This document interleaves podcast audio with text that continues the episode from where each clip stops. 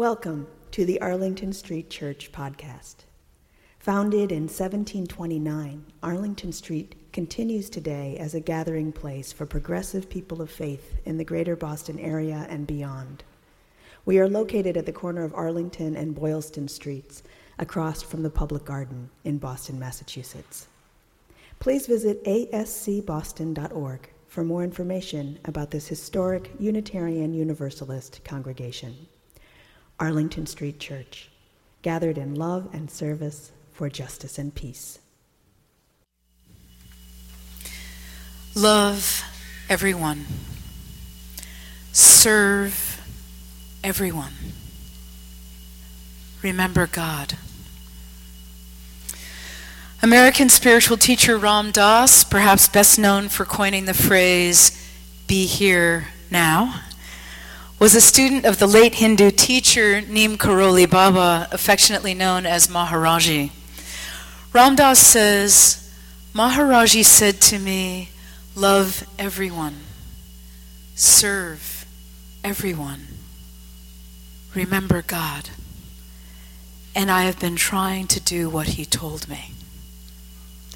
It's an extraordinary mission statement. My favorite of Ram Dass's books is called How Can I Help? If we want to be happy, this is the right question to be asking. A spiritual practice of love and service will make us happy and change the world. An eight decade study called the Longevity Project hypothesized that if people had friends and relatives to count on through hard times, they would be healthier. Those who felt loved and cared for, they predicted, would live the longest. They were wrong. In fact, people who feel loved and cared for repeat, reported feeling better, but they didn't live longer. So the Longevity Project focused on social networks does having regular contact with a large number of close friends make a difference? Yes, they do live longer. In fact, increased social interactions through a spiritual community are cited as contributing to the single strongest predictor of long life a strong social network. And get ready for it. The clearest benefit of social relationships came from serving others. Those who help die last. Love, in its most important incarnation, is a verb. To love is to serve. Love, serve, remember. Robin Emmons, age 45, grew up in Boston and moved to North Carolina as an adult. For more than 10 years, she despaired of getting help for her older brother who suffers with schizophrenia. When he was finally off the streets and in the safety of a group home, his mental health stabilized, but his physical health deteriorated. Robin discovered that he and the other residents were eating cheap, packaged, and canned food, and it was making them sick. I had a small garden, so I thought, well, I'll just put in some extra rows, Robin says. I began making weekly deliveries of whatever was coming up. In fact, more than 72,000 low income residents of Charlotte live in food deserts, areas without a supermarket or fresh food. If you don't live in an affluent part of the city, your options are the dollar menu or the convenience store attached to a gas station. Robin was outraged. Healthy food is a basic human right, she says. I decided to rip up my whole backyard and just make it all a garden. It just kind of snowballed from there.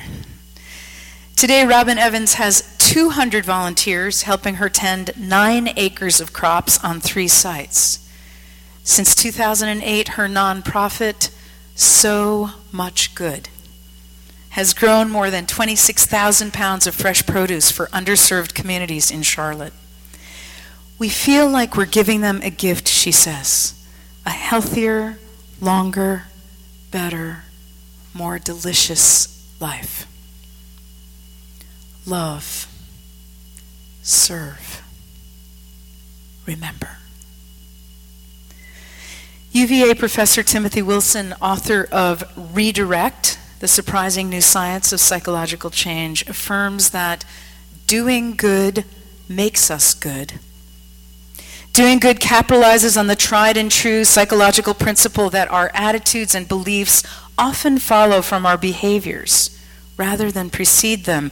When we help, we see ourselves as caring, helpful people, and it spreads. The likelihood that a witness to good deeds will soon become a doer of good deeds is high. The level of compassion, love, and harmony in entire communities can be improved when even one of us helps. Mr. Rogers, beloved host of the educational preschool TV series, Mr. Rogers' Neighborhood, said, When I was a boy and I would see scary things in the news, my mother would say to me, Look for the helpers. You will always find people who are helping. George Bwelle grew up in Cameroon. His father sustained a relatively minor injury in a car accident, a broken arm. But because he didn't have access to good medical care, the break led to an infection and he never really recovered. Even today, there is only one doctor for every 5,000 people in Cameroon, if you can afford it. Georges Bwelle was determined to become a doctor and to serve everyone. Against all odds, he became a vascular surgeon. On weekends, he and a group of volunteers travel into rural areas to provide free medical care. Every Friday afternoon, 30 of them jam into vans, tie medical supplies to the roof, and set out. When they arrive, sometimes having had to push their vehicles through rivers and pull them out of the mud, they receive a hero's welcome, a feast, singing, and dancing, and the best accommodations the community can offer. The next morning, they begin to meet patients, about 5,000 per weekend. People come on foot from as far away as 37 miles. Surgeries are performed under local anesthesia. After the procedures, patients get up and walk to the recovery area to make way for the next person. The medical team works through the night, their generator providing light and sanitizing their equipment. The village musicians keep them going. Georges Bwelle says, They are beating drums all the night to keep us awake and continue our work. Volunteer medical and nursing students from the United States and Europe join in and hail Dr. Bwelle as a hero. But he doesn't view the astonishing workload as a hardship. Helping others live happier lives brings him great joy. I am so happy when I'm doing this work, he says, and I think about my Father. I hope he sees what I am doing. To make people laugh, to reduce the pain. That's why I'm doing this. In his book, Flourishing, Positive Psychology and the Life Well Lived, Jonathan Haidt writes The perception of compassionate or courageous behavior by others causes a desire to engage in virtuous actions oneself. It turns out that to be happier and to live longer, we want to spend time with others who help. Robin Evans, George Bwelle, that friend who's kind and generous, hang out with them. Love. Serve. Remember. And there's one more thing. You have to love it. Agreeing to volunteer out of a sense of duty or obligation is a recipe for misery. You want to say yes when the opportunity to give feels potentially enjoyable and energizing. And many of us know what happens then. Suddenly, we're not really sure who's helping whom, who rescued whom, and who is the giver, who the receiver.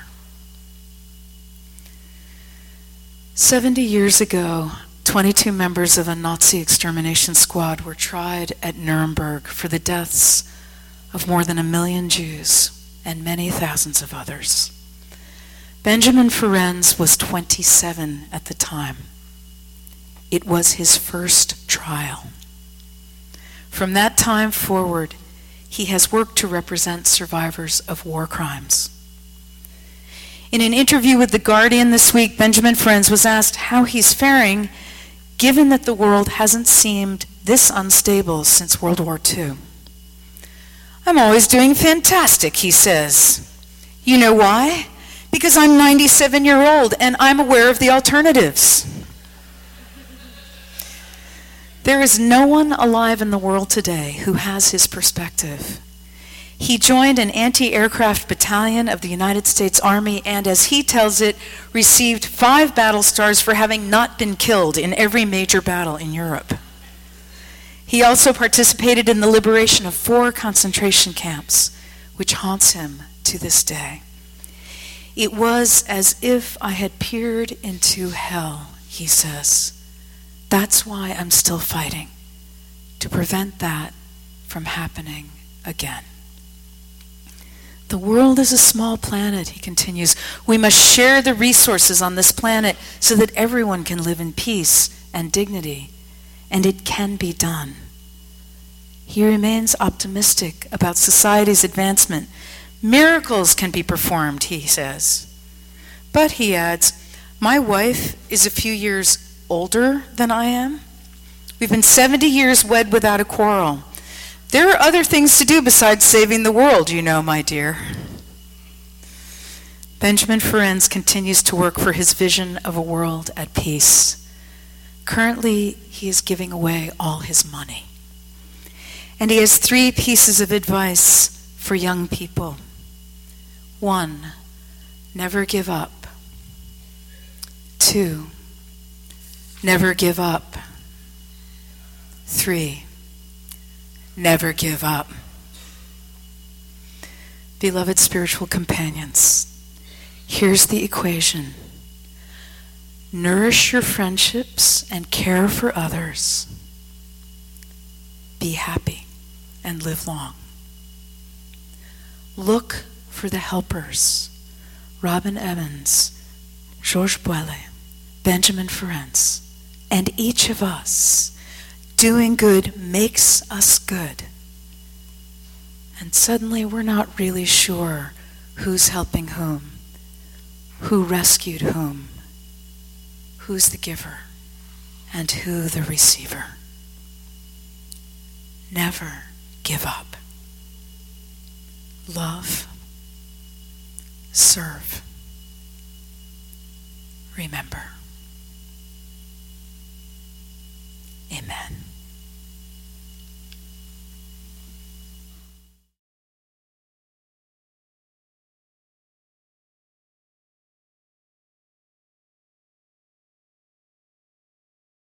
Thank you for listening to this week's podcast. We would love to hear from you via email at office at ascboston.org or through our Facebook page. If you would like to support the good work of Arlington Street Church, Please consider a contribution by check in the mail or through our website, ascboston.org.